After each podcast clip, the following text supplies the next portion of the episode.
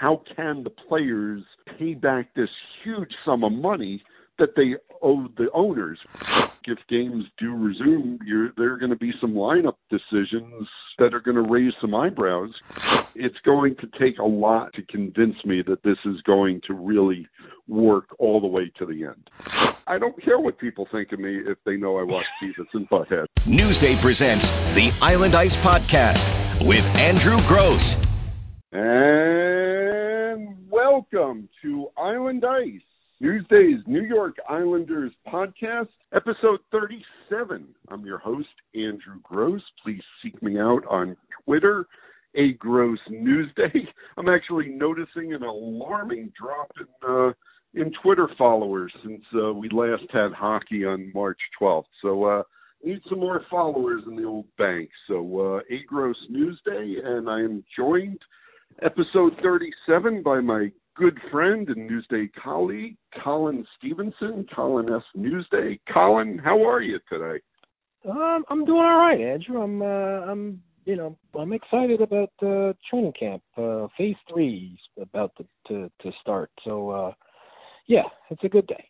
Yeah, a lot to delve into is the N H L and the N H L P A uh, have have basically the framework And, uh, on the return-to-play format done, uh, maybe a couple of minor items and, and ratification votes, but uh, they basically have the framework, so we're going to get into all of that.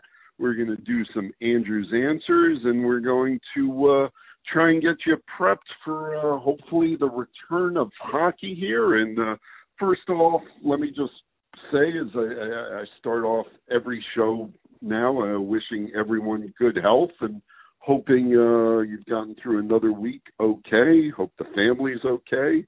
And, uh, Colin, one big lesson here as I start this episode.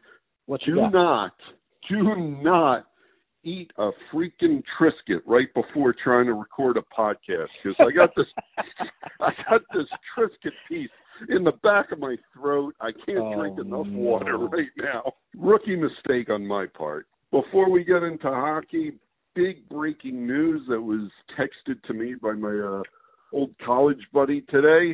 Apparently, Beavis and Butthead, yeah, making a, a comeback on Comedy Central. Did you see that? New I saw episodes. that. Yes, I did see that. Yeah, that is everything that old is new again. Yeah, that's awesome.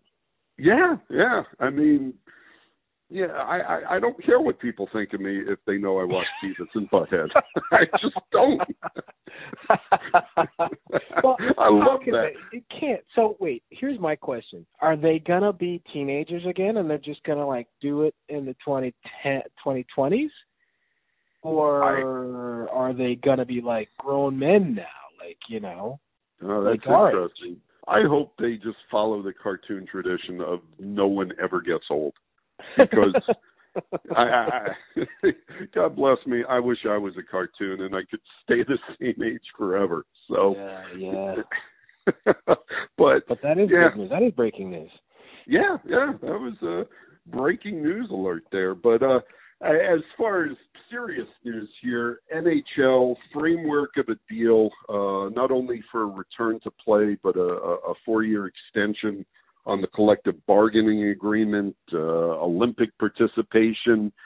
W- what were your thoughts? I mean, uh, I, I guess I, I've asked you this in the past, but uh, we'll go to the Colin Gaugeometer.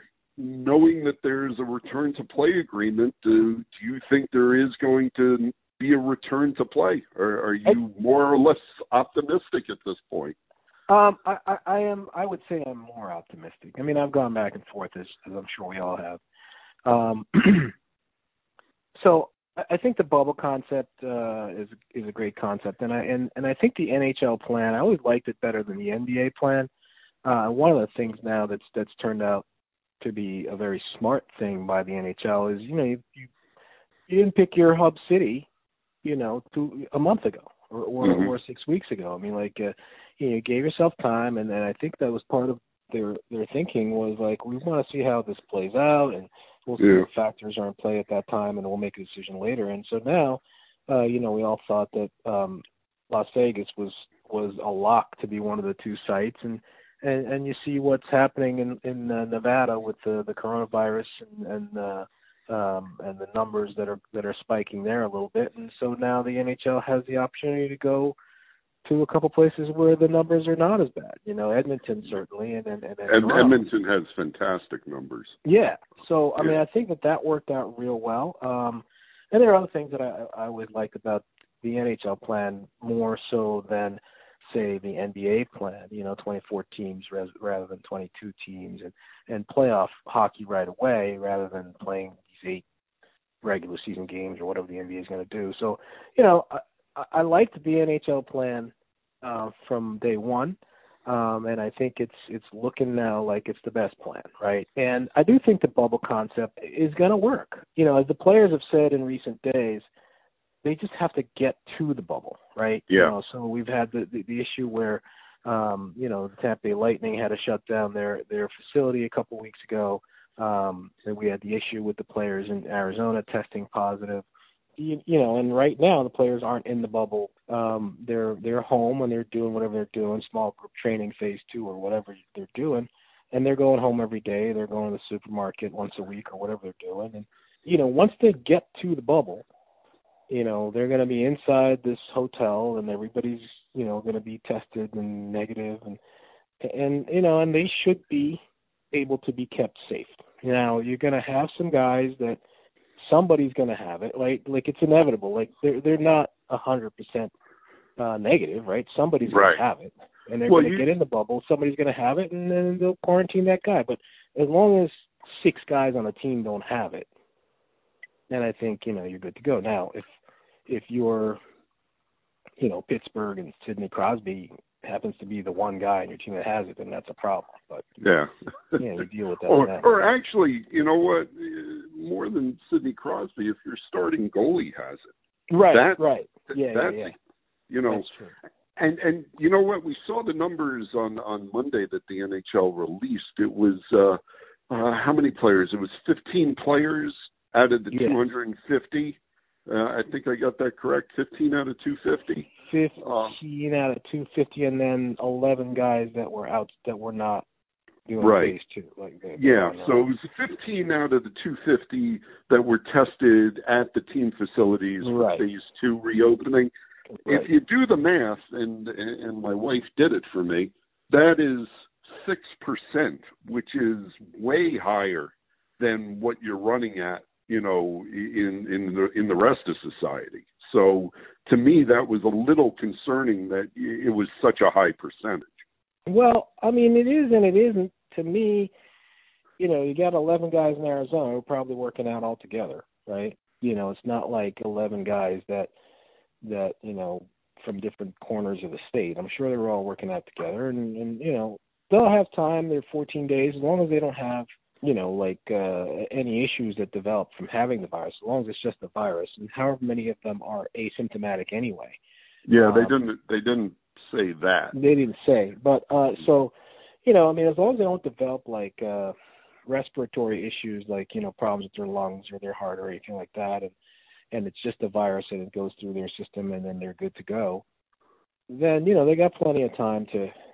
to quarantine and, and be ready and, and be ready for August first or July thirtieth or whatever, whatever time they're going to be starting up. So, uh, you know, I, I think that they'll start now. You know, the, the, the other question is, will they finish? Right. Yeah. And, and that's the, you know, that's, that's the other question. You know, I think they'll be able to start because they're carrying rosters of what we, it's been reported twenty-eight skaters. Yeah. And either three goalies or four goalies or unlimited goalies. So I don't know. So, the Rangers will probably take twenty-eight plus three. Uh, you know, I don't know if they'll bring a fourth goalie. Uh, yeah, the Islanders will certainly take twenty-eight plus three. I suppose it depends on whether Sorokin's coming or not. And um, we'll, we'll get to that later. Yeah, yeah, yeah. I can't wait to hear the music, by the way. It was really nice. I heard it on last week's podcast. Um, so, uh, but yeah, no. So, so you have a, you know, you'll have some depth, which which should protect you if one or two guys come down with it. Um, and then, you know, and then you just see, I mean, you hope that everybody's clean going in and, and, and, and you'll see if anybody develops it. I don't know how they're going to get it though. You know, once, well, once bubble, you get into the clean, bubble, right? Yeah. So I think well, the thing is, is these guys have said it's get to the bubble. I haven't seen, obviously, all the health and safety protocols, and I'm hoping, you know, like the N B A and the M L B, you know, we'll, we'll be uh, privy to seeing that once it's all finalized. But I, I know for the N B A, you know, there was concern. Yeah, great, the players are in a bubble and all the team right. personnel is in a bubble, but all right. these hotel employees, you can't quarantine hotel employees for Correct. three they months. They have to go home to their to their families, right. Yeah. So so how is that going to work in Edmonton and Toronto? And, yeah, you know, in both cities you do have the ability to be very close to the rink. And in, in Edmonton you can get to the rink without going outside from the hotel. But, you know, I, I just don't think you can hermetically seal anything at this point one hundred percent. So there, no, there's no. You can't yeah. do one hundred percent, but the question is risk tolerance, right? I mean, it's like any yeah. insurance company would talk about risk tolerance. I mean, the the N B A thing, or I, I should say, again, the N H L thing, because of where the, the hub cities are located, I think, you know, it's not spiking in Edmonton, right? No. So, like, it's a different thing if you're, if you're talking about the N B A and, you know, and, and Major League Soccer. Uh, and the, I think the W N B A is down there too, right, in, in Orlando? Certainly uh, Major League Soccer and the N B A are in Orlando. Yeah. Uh, and I, Orlando's I, a hot spot right now. So, yeah. yeah, you're in a bubble. But, again, these, these, these workers who are serving the food or cleaning, you know, the rooms or whatever, they're not in the bubble with you. They're coming and going. So they go home and you don't know what's, you know, what you know, they're going to the grocery stores and what they're doing. So they could bring it in, whereas – you know, because they're in a hot spot. You know, in Edmonton, sure, the, the the guy that's cleaning your room or the guy that's bringing you your room service meal um, is going home that you know tonight too. But the numbers are so low in Edmonton that you know it's it's less likely that that guy is going to bring it in to the bubble with him. To me, the biggest thing on the table, uh, regardless of whether you know games start, whether they're able to play it to the completion of the Stanley Cup Final, whether a champion lifts the cup or not this season, the biggest thing to me is they got a collective bargaining agreement extension done as a part of this. And, and that there's going to be, you know, the, the, the current C B A went through twenty-two, and now you're talking a four-year extension through twenty-six. Uh, Assuming the that, players vote for it. Well, uh, uh, yeah, correct. Assuming right. the players vote for it. Um I, to me, that, that that's a huge step. I mean, and, and we'll we'll get into, you know, did the players, are the players getting screwed here or not? And, you know, both you and I have our feelings about that. But, you know, just to, to be able to guarantee an extension of labor peace, uh, you know, at a time when, you know, you see what Major League Baseball is going through and what they will go through next season and, and what they seem to be heading you know, a, a barreling towards in terms of a, a work stoppage, to, to actually get a, a longer period of labor peace in the N H L, if that's how it does work out. To me, that's the biggest thing that comes out of this. Well, that certainly would, would you know, would take a load off um, any hockey fan's shoulders, you know, to know that, you know, the game's going to be there through twenty twenty-six because, you know, uh, twenty twenty-two – I mean, you're talking about uh, that's it was two years away, you know. So yeah. you could have been going through uh, another work stoppage, uh, you know, in two years, and, and so now you you know you get not only do you not go through this in two years, but you know from what's been reported, you're going to get to see the N H L stars playing in the Olympics in two years, and again in six years theoretically. Theoretically, yeah, and I know the players have been really pushing for Olympic participation. They haven't been there since twenty fourteen when Team Canada won at Sochi. Um, you know, I, th- this is big for the players to get Olympic participation in twenty-two and twenty-six. And obviously the N H L was holding that out as a bargaining chip. And, uh, you know, well played, Mister Bettman, in the negotiations. They, uh, they, they, they gave in on the, uh, on the Olympic participation, or, you know, they, they, they acquiesced to it. And I'm sure it was at the expense of be it a, a flat salary cap or, you know, the players swallowing more escrow, whatever it is, you know, there was a, a little bit of a give for a get there. All the details of everything haven't come out. I'm sure, I'm sure there's, there's stuff that hasn't come out, but But the stuff that has come out, it, it seems like, you know, the players were getting some sort of sweeteners. Um, but at the end of the day, I, you know, and again, we, we can talk about it a little bit later, but, you know, the, the, there's, the, you know, Artemi Panarin talking about, we got to fix the escrow. Well, I, I don't know that they did. Um, you know, and, and uh, you know, I, I don't know that, you know, with the, with the gun to your head, like, you know, we got to start the season, you know, got to start training camp in, in nine days. Um, you got to vote on this right now, yes or yeah. no.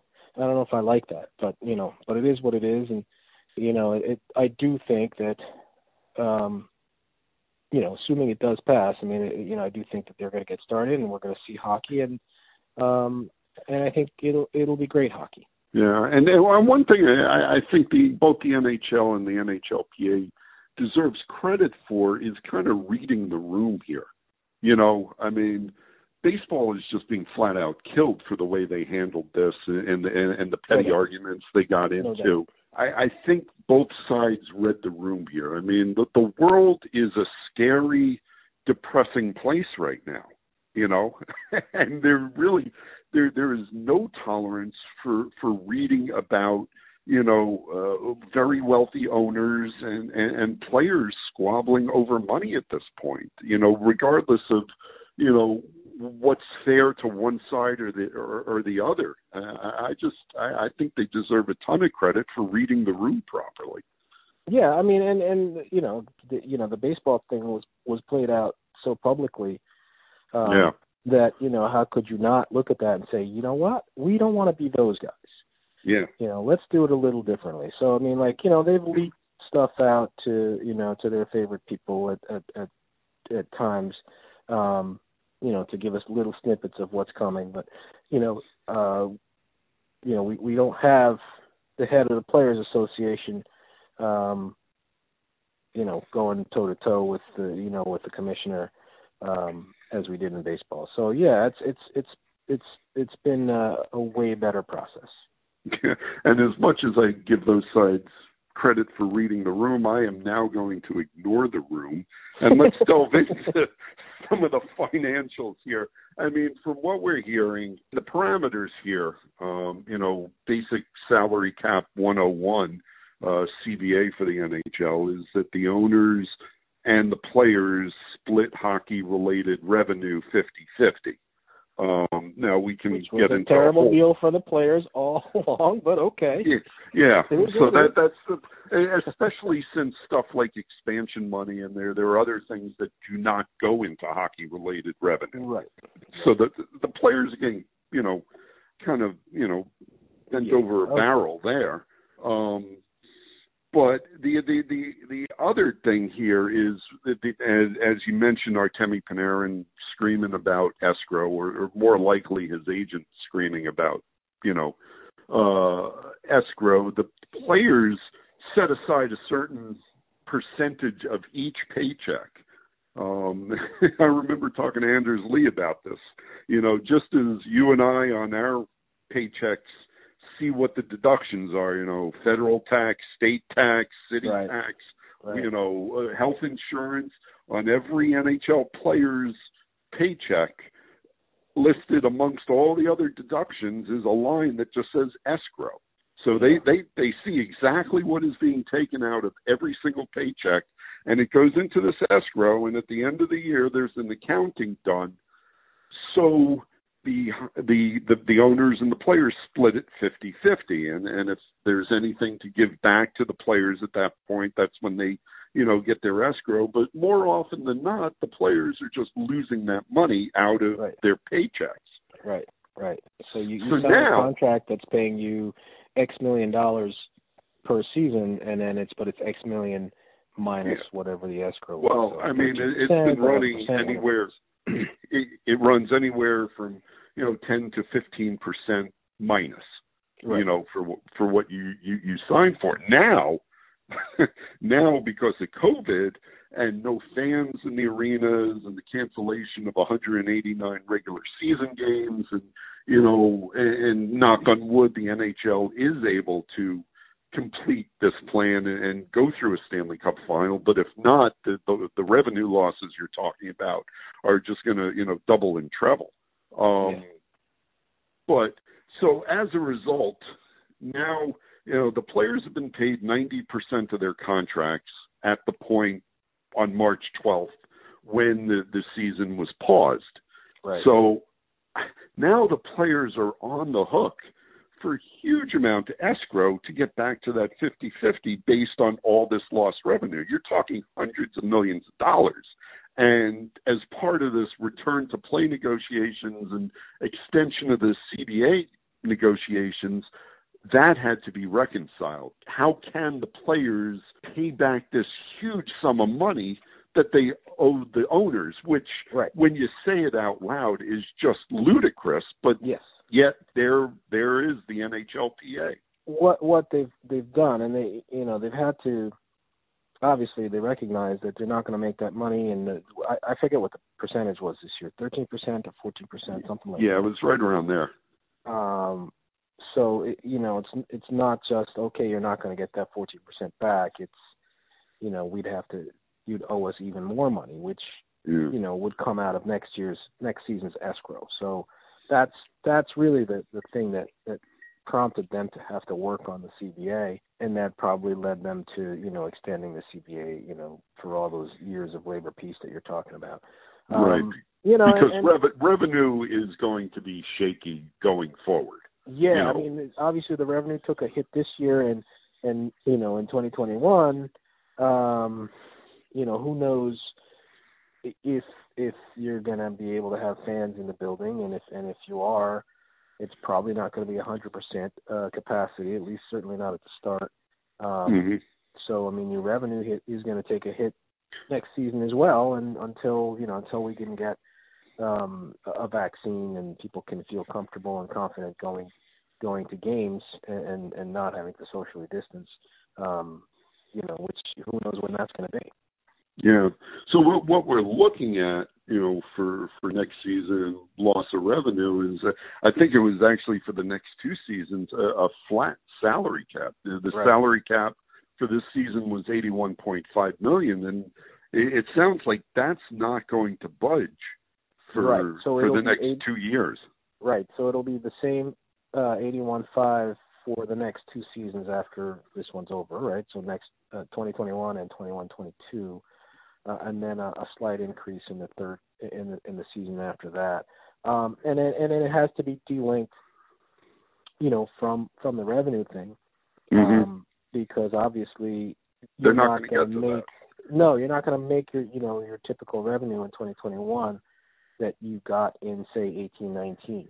You know what I mean? Mm-hmm. Um, you just can't because uh, the season's going to start late, and um, and and then and then you're going to Uh, maybe not have fans at least at the start, you know, or, or reduced uh, capacity and stuff. So there's so your revenues for twenty twenty-one are going to be are going to be down, you know, yeah. clearly. And and so uh, in order for you, you know, so if you were going to link the salary cap to the hockey related revenue, then it would even go down from eighty-one point five. So what they've what they've agreed to is that they're going to keep it at eighty-one point five, so it won't go up.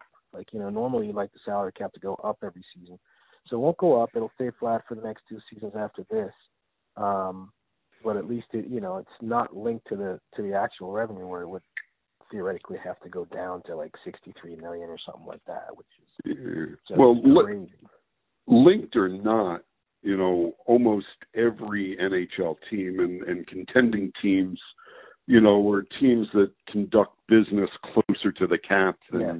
you know, teams that, that do not. Um, and that's both of our teams that we cover uh, right. work pretty close to the cap. Um, a flat salary cap is going to force teams to make some pretty hard decisions here, um, you know, because there, there's there's very little wiggle room. You know, I, I'm looking I'm looking at the incredibly useful cap friendly right now. You know, right. just uh, so for twenty-one twenty-two. The Islanders have forty-one point five million dollars committed to nine forwards.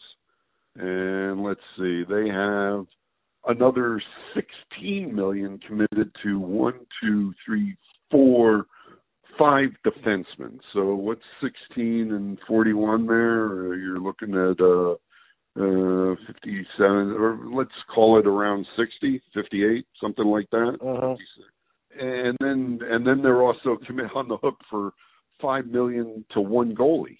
You know, so you got five, and right. uh, forgive my math, that's twenty-one and twenty-one. That's sixty-two million for nine forwards, five defensemen, and one goalie. That that really doesn't leave you a lot of money, you know, to, to fill out the roster. Matthew Barzal's up for a deal. Ryan Pulak's up for a deal. Devon Taze is up for a deal. And unfortunately, and as we talk about the players really being bent over a barrel with the escrow, the same thing's going to happen with future contracts. All these impending unrestricted free agents, or even impending restricted free agents who were, who were, you know, even three months ago banking on getting some really good deals this offseason, they have to completely readjust their expectations because, you know, A, the money's, I don't want to say the money's not there, but the money is not there under a salary cap system. So it's going to force some teams into, you know, some really hard decisions. Um, I, I think you're going to see some top-end players and then a ton of really young players. Uh, and, and when I say young, read cheap players, you know, right. filling out the rosters. You know, the other thing, too, you know, we haven't seen – or read anything, or I haven't, I don't know if you have, uh, about, you know, uh, compliance buyouts. So, I mean, I would think that that's, you know, that's something that, you know, could come up. And so if you get those buyouts, you know, you know, teams will obviously have to, to use that, uh, and the Islanders, I'm sure, would would want to buy out some people. Yeah. Um, so, uh, you know, but, you know, I mean, it, it's it, it's going to be a new reality. I mean, it, to some degree, it, it's, it's not that different from the rest of the world. I mean, the rest of the world is going to have to, you know, there's going to be uh, far-reaching uh, effects from this coronavirus in, in the real world as well. So, I mean, mm-hmm. you know, there are people who are out of work now, and, um, you know, you, you'd like to think when, when their businesses uh, get back up that they'll get rehired, but some of those businesses aren't going to aren't going to get back up. And so, yeah. you know, not everybody who's out of work now is going to get rehired when, you know, when when things, quote unquote, get back to normal. So there's going to be a new normal, and, and you know, it's it's going to, you know, as far as the N H L is concerned, I mean, they're going to have to, you know, navigate the new normal just as uh, you or I or, or anybody else is going to have to navigate a new normal. And so that's, uh, yeah, I mean, that's a problem for another day. you know? I mean, who's going to get bought out, and, you know, who's going to, you know, I, I saw, um, I listened to your podcast last week where, you, you know, you suggested maybe Matt Barzal will take a bridge deal as opposed to the long-term deal. I mean, you know, so stuff like that. Guys will figure it out. I mean, you know, there, there's a new reality that, that they'll have to navigate, and, and they'll navigate it. Maybe it'll be shorter-term deals. And, um, ultimately, you know, I mean, guys will figure it out. There'll be a new, you know, there'll be a reset to a degree. Uh, and I think, I think in eighty-one, you know, a flat salary cap for the next two seasons, um, really is the best they could do. Yeah. I mean, unfortunately, I think what's going to happen, as you suggest, is a lot of players who were expecting to play maybe another three, four seasons are going to find their careers ending sooner than they wanted them to. Um, yeah, and, you know, but and, some of those guys can just take less money. Yeah. Well, if it's being offered, you know, right. I, I, I, like I said, I think there's going to be a huge swing to uh, the younger players on the rosters. Uh, even, you know, that was one thing that the salary cap world did was, you know, uh, raise the value of having young players on those entry-level or first, you know, first R F A deals, you know, who came in cheap really contribute to a roster. I just think you're going to find more and more of those, you know, on rosters. And, yeah, you know, you know, yes, you're correct. Everyone is going to have to make adjustments here. Management's going to have to make adjustments, but there, there are going to be, you know, a lot of players out of work. And uh, I, I just, you know, this is getting way ahead of ourselves, but I, I worry about twenty-six, twenty twenty-six, when this C B A extension ends, because I think the N H L P A is going to be very, very unhappy by the time we get to that year. I mean, we've been talking about that this throughout the whole season's pause. That is going to be a huge, huge thing to watch during training camp, is just how players are re- reacting. And Barry Trotz is, has mentioned that, you know, he suspects there are going to be different tiers of fitness, and he's going to have to work with that and group players accordingly. But at the same time, you know, none of these coaches have really any time to wait for, you know, guys who just aren't coming around. And, you know, I, I think if games do resume, you're, there are going to be some lineup decisions yeah. that are going to raise some eyebrows, because, yeah. you know, under, you know, best case scenario, they would never be made, but coaches are, you know, kind of pressed against it to, uh, you know, certainly the ones in these, you know, well, everything's almost an elimination game now, you know, so it's, it's none of these coaches have much time to, uh, to wait for the, uh, for, for the draggers whatsoever. I think it's going to be the most interesting training camp ever. Yeah.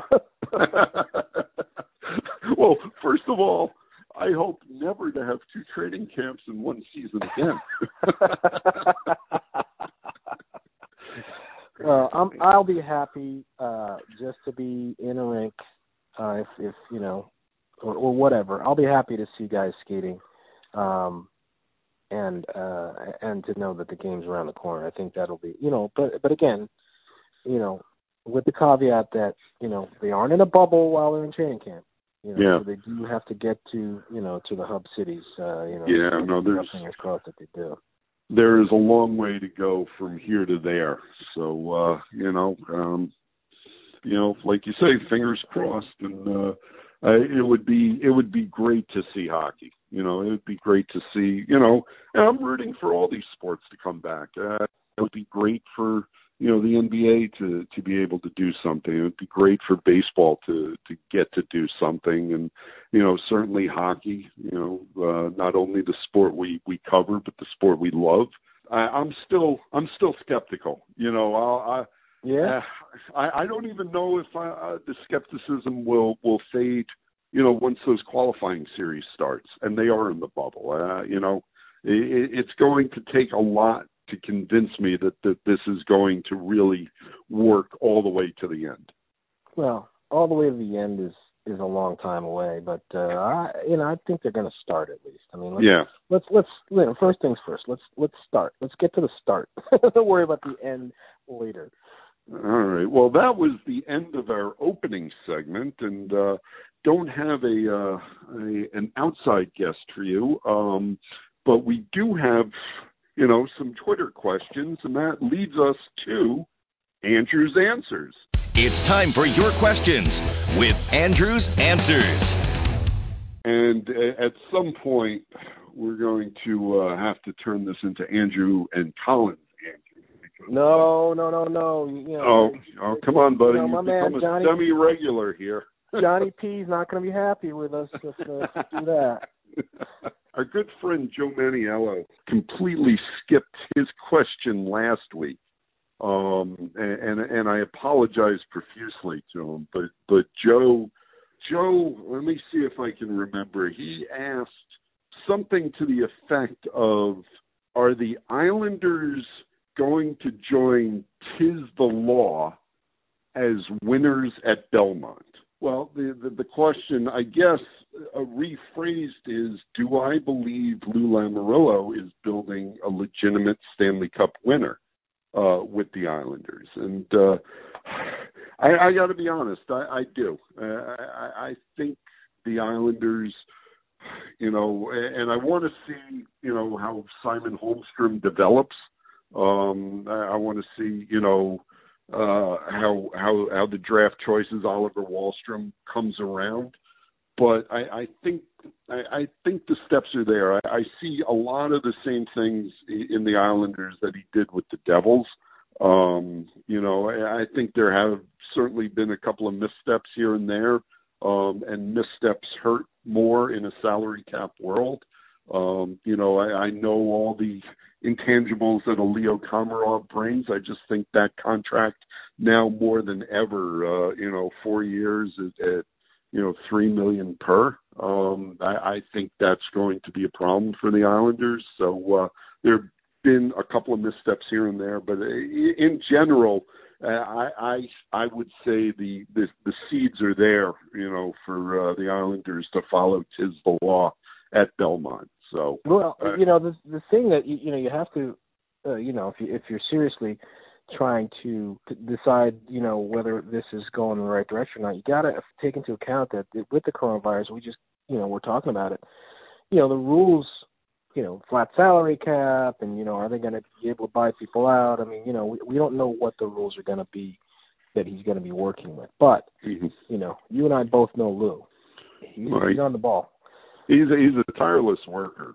First of all, and I know, you know, sometimes around trade deadline, Islander fans have gotten a little, you know, you know, I know this year they, they brought in Green and Pajot, but, you know, there was some, you know, kind of Twitter angst as to whether Lou was going to do something or not. Um, he, he wound up doing something, but he is a tireless worker and, and he is very plugged into the inner workings of the N H L. So, um, Let's see. Let me let me start out here um, and chime in anytime, Colin. Uh, Michael Michael Minucci says, "What do you believe is the main reason for the proposed plan to be uh, for all of the East qualifying teams to go out to the West Hub City and vice versa for the West teams to go to Toronto per the latest buzz around the C B A negotiations?" And I, I don't think that's how it's going to wind up working out. Um, I, I think the Islanders and Rangers may wind up going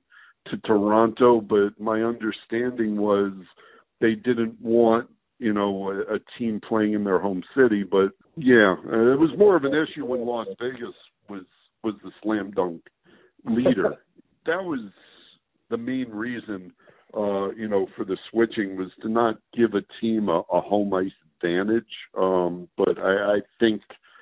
I think they're going to do uh, the, the more sane thing. I think they're going to keep the Eastern teams in an Eastern city, and, and the Western teams will be out west. Uh, let's see, John, who uh, whose Twitter handle is at Enrico Palazzo, uh, just one of the greatest scenes in any movie ever. What mechanisms do you expect to be in place to facilitate teams being below the salary cap ceiling, if not a compliance buyout? Wouldn't that be better than the option to bury one or two contracts entirely in the minors? You'd only have to pay out two-thirds as opposed to the whole thing. Bizarre, and he follows up by saying, for that matter, wouldn't both the players and owners be in favor of that? Wouldn't the player rather be bought out at two-thirds and be able to sign elsewhere than toil in the minors or be forced to retire? And I would agree there. And then Robert uh, Kuprian follows saying, if there's no compliance buyout in the office off-season, what contract do you think Lou moves to get some cap relief? So uh, it's a really good question. If you're not going to have compliance amnesty buyouts, you know, how do you get through this conundrum of a flat salary cap? And, and I agree that I think players would prefer to be bought out at two-thirds rather than, you know, being, you know, locked into going to the minors and staying there or being forced to retire. Um, but, you know, I've heard precious little on the possibility of amnesty uh, buyouts, and I, I, I really don't know whether there is a better option um, because you are not. They have to do it, aren't they? I mean, like, how could you not? Yeah, I mean, that's that's where I am, but that's why I'm saying it's a little bizarre and it's a little disturbing that there's been no talk of these amnesty buyouts. And, you know, maybe it's because they don't want to bring it up now and just have a player constantly bombarded with questions of whether he's going to be bought out as they go through this, you know, restart. Because, you know, let's face it, it's not tough to figure out who the compliance buyouts would be, right? Right. Yeah. In most cases. I mean, and you know, the players certainly would prefer to have buyouts. I mean, I, I look, you know, I look at Kevin Shattenkirk as an example. who got bought out by the Rangers last summer. You know, he gets whatever, you know, two-thirds or whatever it is of his salary, and then he, you know, he ends up signing a one-year deal with Tampa Bay, pretty good team, and he can take less money. You know, he ends up, uh, you know, having a great year there, and, you know, I mean, if you're a player, why wouldn't you want that as opposed to, you know, playing in, you know, Bridge, Bridgeport or someplace? Yeah. It's just, uh, yeah. I wouldn't want to do that. And, And you know what, now that I'm I'm kind of talking out loud here, I do think there is something to the reason we haven't heard much about this is because you don't want to hold that out as a carrot on the end of a stick to some of these guys. You know, and and if Johnny Pajamas is listening, I'm sorry, I'm going back to uh, my days covering the Rangers, but I remember going through the twenty fourteen Stanley Cup playoffs, and almost every question to Brad Richards was about, you know, is he going to be bought out? It, yeah, it was yeah. nothing to do with hockey. You know, it, it was all about, is he going to be bought out? And, you know, I, I don't blame Brad for being, you know, it, it was enough at a certain point. So I, I could see, you know, the N H L leaving that to later so to, to spare some of these guys from those those types of questions. The people who have leaked this information have been careful in what they've leaked, right? They, you know, they leak only what they want to leak. So, yeah. you know, I mean, whether they've talked about that or not, I mean, I would, I would assume they have, but you know, as you say, there's just no, um, you know, they obviously have made the decision that they don't want us to know that just yet. So that's yeah. whatever it is. And as to, you know, Robert Kuprian's question, if there is no compliance buyout, what contract do you think Lou moves to get some cap relief? Um, I, I think then you're you're looking at, you know, and again, you know, every team is going to be up against the cap, so or right. most teams are, so it's right. not going to be very easy to move some of these, you know, upper limit contracts. You're probably going to have to entice another team to, to take on a contract like that by including, you know, maybe a player you don't want to part with or a draft pick you don't want to part with, you know, to, to get another team to, to take a, a high-priced salary off your hands. But, you know, I, I, I think with, with the defensemen that the Islanders have, um, you know, I, I think you're looking at, you know, a, a guy like, you know, Scotty Mayfield or Nick Leddy, you know, possibly being dangled to, you know, to try and uh, reduce costs. But at the same time, and and this is a whole different subject, and I don't want to get bogged down in it, but you also have to keep players on your roster that you're going to leave exposed to Seattle in the expansion draft in, in twenty-one. You know, you, you can... you know, potentially lose a big contract that way, too, if you include something to the expansion franchise. Seattle will have learned, or I think G Ms will have learned from the experience of, of when Vegas came in. And I read somewhere, like, you know, all these all these G Ms thought they were outsmarting uh, uh, Vegas or whoever by, you know, giving all these sweeteners to, to Vegas. Oh, take this guy instead of that guy. You know, we'll give you... we'll give you this pick or that pick or whatever, and, and what did Vegas end up doing? You know, they end up going to the Stanley Cup Finals in the expansion year, which is just yeah. crazy. Still can't believe that. Yeah. I'm going to let you have first swing at this one. Matt says, what has been the most outlandish rumor you heard throughout this return to play back and forth? Most outlandish rumor? Huh. Yeah. Huh, wow. Yeah. Which is, I'm sorry, I threw you under the bus there. Yeah, I didn't have an answer. I, I, I, I, no, I, I think that, I think they've been actually quite. Uh, they've kept a, a tight lid on it. Um, there hasn't been too much weird stuff. I mean, uh, I, I, maybe to me, the, it's not weird, but the real rumors were like, you know, you you heard with certainty where the hub cities were going to be, and then everything would change. You know, I mean, we heard for a month it was, you know, put it in ink, it's got to be Las Vegas. It's going to right. be Las Vegas. They're going to Las Vegas. Well, you know, and, and as you mentioned correctly uh, earlier in the show, the N H L and the N H L P A did a, a good job waiting here just to kind of see how things broke in terms of COVID, and it turns out that Nevada is not the place to go. So, but, you know, as far as rumors, it was always, I think, about where the hub cities were going to be. Right. There's there's nothing really else, right? I mean, it's just about, you know, uh, where are the hub cities going to be, which they gave us ten possibilities, and, and we were able to pick them off. And it was kind of neat to see that, you know, t- you know, cities would drop off. Somebody uh, in one of our sports meetings last uh, last last week was, was uh, getting a, a kick out of the, the fact that it was like a reality show, right? Like, you, you know, you're, you're, you're whittling down the, you know, okay, there goes Dallas, there goes Minneapolis, Saint Paul, and, you know, now we're down to five and down to four, and, and finally now we're down to two. Uh, you know, it give it, you know, it's it's it gives people something to talk about, um, yeah. and and that certainly is is a, a good thing. Um, if you're the N H L, you want people talking about your league and whatever, and, and you, you know, you want them talking about your league in a in a positive way, as opposed to, you know, I can't believe these doofuses can't get together on a on a C B A and they're going to blow the whole thing up for money. Like, you know, you don't want that. Uh, let's see. Melissa asks, um, if you could trade for any player currently in the N H L, who do you trade for? And the salary cap is a non-factor, so thank you for making that much easier for me. Um, also, who do you trade from the Islanders? And uh, just wow. going... Off the top of my head, I I try and acquire Drew Doughty because I think he's one of one of those. I mean, I guess I could say, oh well, I would want. Dude, you wouldn't go for Draisaitl? Are you kidding me? Yeah, yeah Draisaitl, McDavid. Yeah, yeah, maybe maybe I'd want one of those two guys. But I really like Drew Doughty's game, and I just don't think we see enough of him in the East. So I would get him to the East, but. Wow. Colin, I'm, Colin's going take, for Draisaitl. Gee, Colin's taking Draisaitl. Or actually, you know what? To, to be fair, with the way the Islanders are, are constructed, the, the the guy I would bring in is David Pastrnak.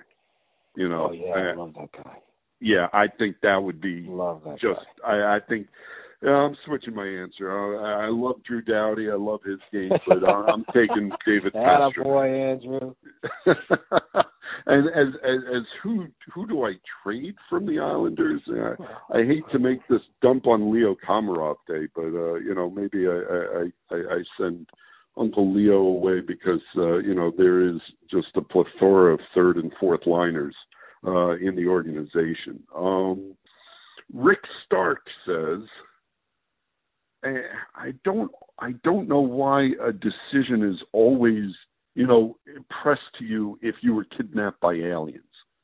So, so the question is, if you were kidnapped by aliens and they told you that the only way they would release you would be to predict where the Islanders will play their next home game, what would wow. you, what would be your answer? Coliseum, wow. Barclays, Belmont, N H L Ice Center, or somewhere else?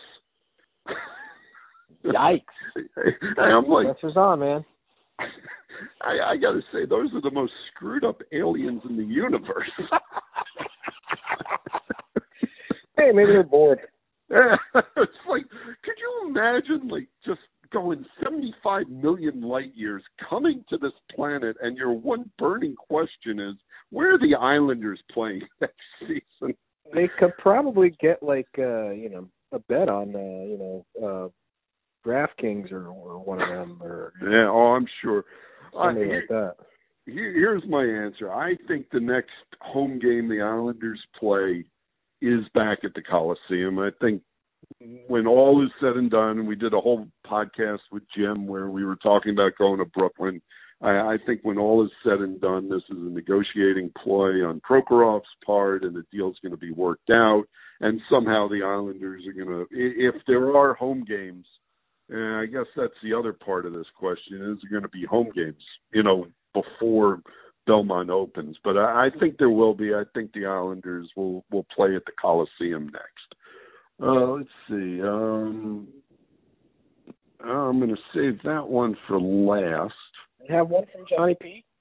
Uh, I do know. I, I hear nothing from Johnny P. Johnny P, come back to us, please. Um, Thomas. You know why? He has nothing to complain about, because the last two pods you did, you didn't mention the word Rangers in any of in either of them. I listened very carefully. I'm like, Johnny Pajamas. Sorry, Johnny. No, uh, you, Thomas Boyle is asking, when is free agency? And I will say it will be immediately after whenever the draft is. So, uh, I so mean, that's a good question, actually. When when are we going to wrap this up? Probably the cup will be handed out. I read somewhere somewhere in mid-October, right? October twelfth yeah. or something like that, maybe. And so how soon could you do the draft? Maybe a month? Maybe November twelfth? Yeah, I mean, it's going to get – and, and, and geez, we did, – did we even mention that somehow both the Islanders and Rangers might have the chance at the top overall pick? We didn't uh, even mention that craziness. That is, uh, yeah, yeah. We completely, we completely whiffed on that. But that is, that is totally, totally interesting. Can you imagine? Like, because so now there, there's people saying, oh, maybe, hmm, maybe you tank that uh, that play-in series and go for your twelve point five percent chance of getting Lafreniere. I don't know if you, you know, I don't, I don't know if you want to do that, but. Yeah, you know, if you're Montreal, it, you might do that. It's a nice consolation prize if you do lose that qualifying series, to know that you, you might wind up with the number one. And, and really, with the Islanders, it's all or nothing, because if they don't get the number one pick, it, it goes yeah. to the Senators yeah. right. as part of the J J Pageau trade. And if the Islanders do somehow wind up losing to the Panthers and then winning the the second phase of the draft lottery and getting the number one overall pick, then their twenty twenty-one uh, first-round pick, uh, which will not be top three protected as this one was, uh, mm-hmm. goes to the Senators. So, Thomas, you, you evoked a uh, uh, a pretty decent answer there out of a so, four-word yeah. so question. If, if you're the Islanders, go. You might as well just go ahead and win win your play-in series then. Yeah, yeah, no, and. And and it was, you know, when I asked for comment, um, when it turned out that's how the draft lottery went, uh, very understandably, the Islanders' response was, we're focused on winning the qualifying series, not winning the draft lottery. So, right. uh, which, which I think is what you pretty much have to say. But um, I know, it's pretty fascinating. But if I'm the Canadians, though, you're the twelve seed in the East, and he's a French guy. Ah, uh, the number one pick, and you got Carey Price, and you can win a short series against but, the Penguins. But then, where are you going after that? Then you're getting Tampa. I mean, come on, you know, you reseed, you get the top seed every round. Well, this, you know, this goes back to, I think, you know, discussing both with Brendan Burke and Doc Emmerich. They are both of the belief that anybody can win. Doesn't no, matter. I mean, yes, anybody yeah, can I, win I, I agree, in, in, this, in this in this. In the new normal of this crazy restart, anyone can win, even the Montreal Canadiens, as as, as absurd as that may sound, given and, the Canadiens' regular season. And it does sound absurd to me, actually. well, no, but I, I do think anybody can win. I mean, I, I think, well, I think anybody can win a round. I mean, I think the Rangers can win a round. I think the Islanders, I would expect the Islanders to beat Florida.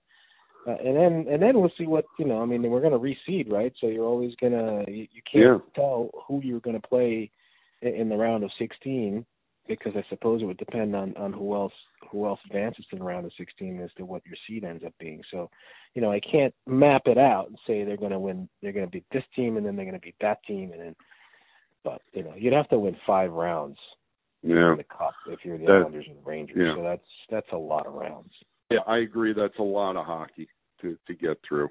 Um, well, we've come to the subset portion of Andrew's answers as we now answer some questions on Ilya Sorokin.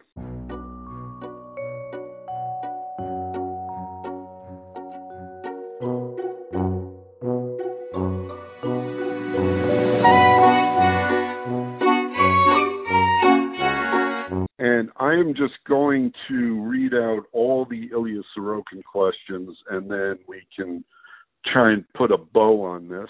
Um, Isn't it the same question every week, though? No, but but now there's there's different news, obviously, because as part of this, uh, you know, they haven't announced for sure, but it sure sounds like play uh, teams will not be able to sign undrafted or, or unsigned draft choices like Ilya Sorokin and, and them, place them yeah. immediately on the on the roster, which is what all Islander fans, and I'm sure what Lou Lamoriello and Ilya Sorokin were hoping for. Um, and it's been that way in the past, you know.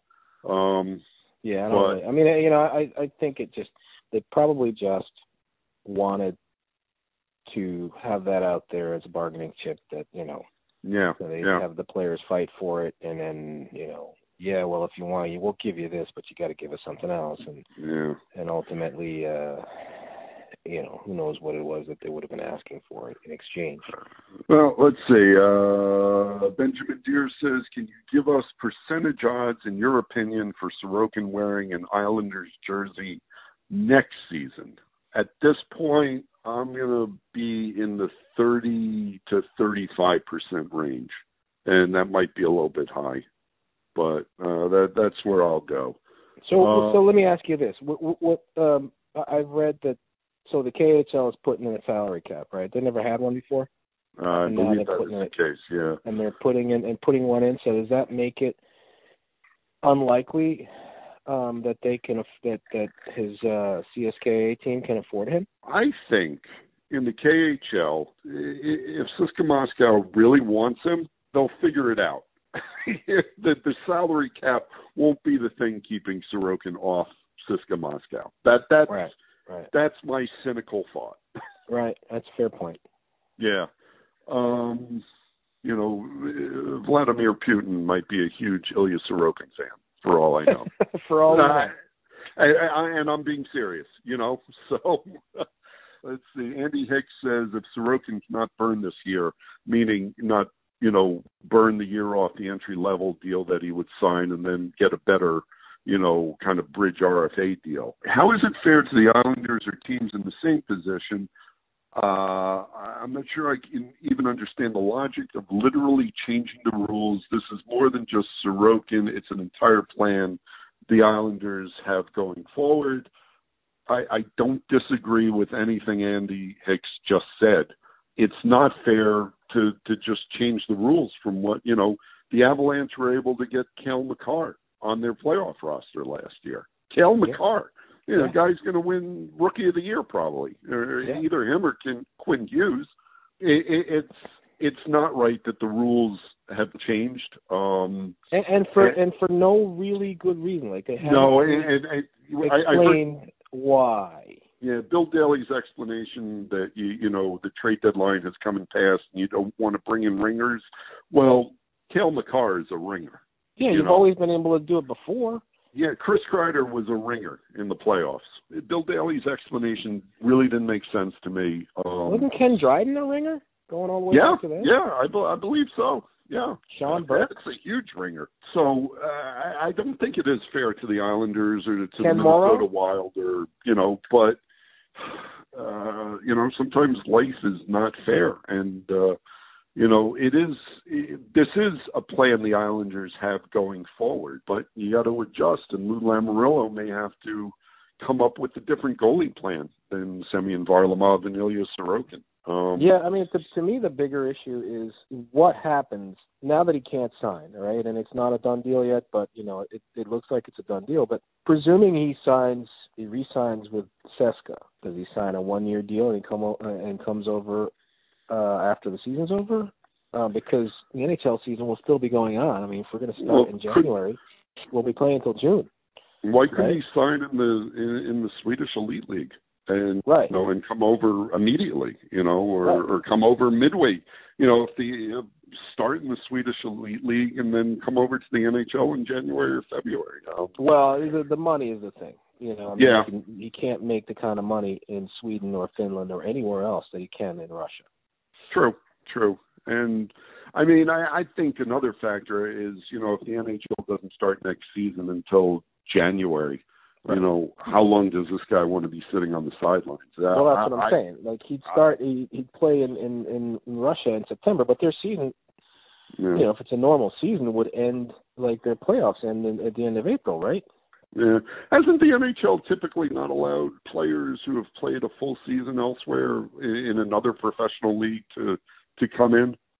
I don't know. I think there's some rule where you can do it, and but you got to go through waivers or something. I don't know. Yes, they do have to go through waivers. I don't. I don't know if Sorokin's getting through waivers. No, probably not. Yeah, I mean, I think a, a good compromise between the N H L and the N H L P A would be allow guys like Ilya Sorokin to sign a deal right now.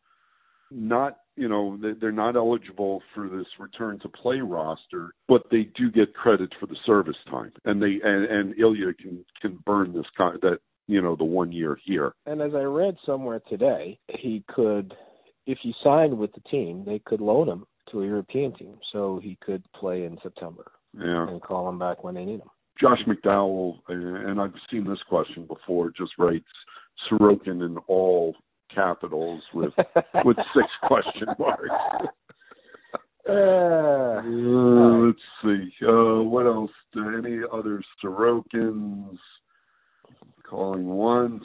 Well, here's uh, the other thing. Like, really, is he is he that good? Uh, Semyon Varlamov thinks he's the, the best goalie not in the N H L. And we, we saw how good Igor Shesterkin was. And yeah. Ian Katerina says uh, he's unclear. Um, you know, even if guys like Sorokin are not eligible for the playoffs, does that mean Sorokin is signed? Does that does it mean if he does sign, he can't play? Would be a bonus to see him this year, but signing him for next year is good too. And that's what we've been discussing. I, I think right. It's a little unclear on up to now as to exactly what would happen. As I mentioned, I, I think a fair compromise is let him sign, don't let him play, but let him burn that year burn off. Burn that year. Yeah. yeah. Yeah. I mean, that would be a, that would be a, a, a reasonable compromise. I mean, but And yeah, I don't see I don't see why that would be a problem. The only problem then would be he wouldn't be playing until January. Yeah. You know, so that is a problem. You know, unless you you you, know, you you can send him somewhere, like you know we just discussed. Like you you could loan him back to his team in Russia, or loan him to a different team in Russia. All right, I got two more here. Uh, let's see, uh, Rob Taub, uh, my friend Rob Taub asks me, uh, I see the way you revere the Islanders dynasty and those legends from then. Um, uh, revere, I mean, uh, yeah, I mean, I, I think respect might be a, you know, a fairer word, and, and I would say I, I have respect for anyone who's played in this league and, you know, certainly guys who played for four Stanley Cup championships. Uh, you know, deserve a ton of respect. But the, the the question that Rob has, so my question is, did you grow up an Islanders fan? You know, I, I think I've told this story. The, the, the short answer is yes. I, I grew up an Islander fan. I was, that dynasty was right in my wheelhouse, you know, from eighty to eighty-three. That takes me from fifteen to sixteen. Uh, if I'm doing my math correctly, it was a long time ago, but, you know, yeah, yeah, pretty impressionable at that point. But, you know, going back a little bit further, I, I did start out as a Ranger fan. I am sorry, Johnny Pajamas, but yes, did start out as a Rangers fan, but, but more specifically, I, I started out as an Eddie Giacomin fan. Um, you know, I, I've always gravitated towards goalies, and I just loved watching Eddie play, um, you know, but I, I, a couple of things happened. Um, you know, one, in seventy-five, the Islanders beat the Rangers and Eddie Giacomin in, in, in that best of three first round series. And he kind of, you know, the Islanders kind of became a, a, a cool team. You know, they, they were the upstarts. The Rangers were more the establishment. Uh, and let's face it, they were getting older. Um, and then, you know, the next season, uh, Amel Francis, uh, you know, cut Eddie Giacomin. And, you know, at the age I was at then, You, you just don't think your favorite player is going to get cut like that. It wasn't yeah. something that I could conceive. And then to have Eddie back in the Garden, you know, two days or a day you know, the next day, two days later, and Colin did a fantastic story on this, talking at Ejochum about it. You guys should go back uh, and search the Newsday website to read it. Um, seeing him, you know, crying in a Red Wings jersey, it just, it made me so mad at the Rangers. It, it just did. I mean, here was, oh. here was my favorite hockey player crying during the national anthem because his team had cut him, you know. Yeah. So it just became very easy to, to root for the Islanders. Um, and, and like I said, I gravitated, always gravitated towards goalies. And as soon as I really started watching Billy Smith play goal, I I was just enthralled, you know. Maybe that maybe that makes me a jerk, you know, to, to just think he was the, the best thing since sliced bread. But I, I really because he would whack people and uh... dude, when I played goal, I whacked every ankle in oh front of me.